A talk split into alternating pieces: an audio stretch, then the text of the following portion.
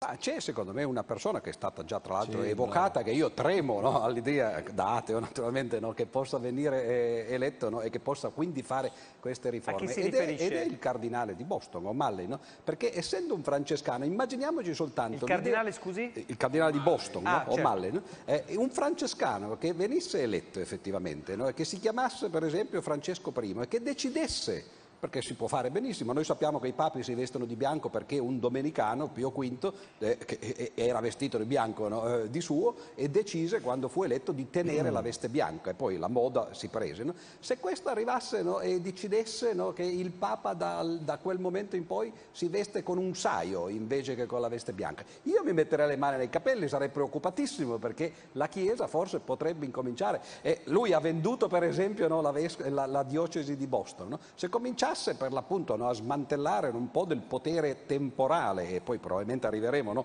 a parlare di questo eh, quando Certo, parleremo dello stiamo- IOR, e, e questo effettivamente sarebbe vera- eh, un, un- un- un vero cambiamento. no? Io spero Sigarini? che non avvenga naturalmente.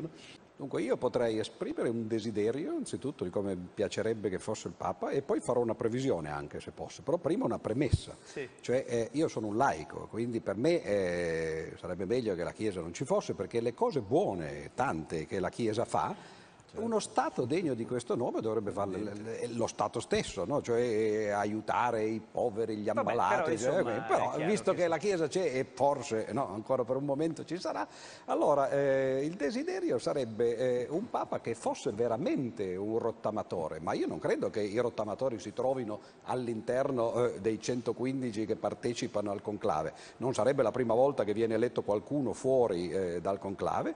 Stasera ho sentito Don Alberto che diceva, quando io ho fatto quell'intervento su San Pietro, eccetera, no? lui poi è venuto e mi ha detto, ma eh, quello è stato il primo tradimento del Vangelo. no? Io ho detto, ma chi? San Pietro? E dice sì, perché lì è cominciato il sistema di potere.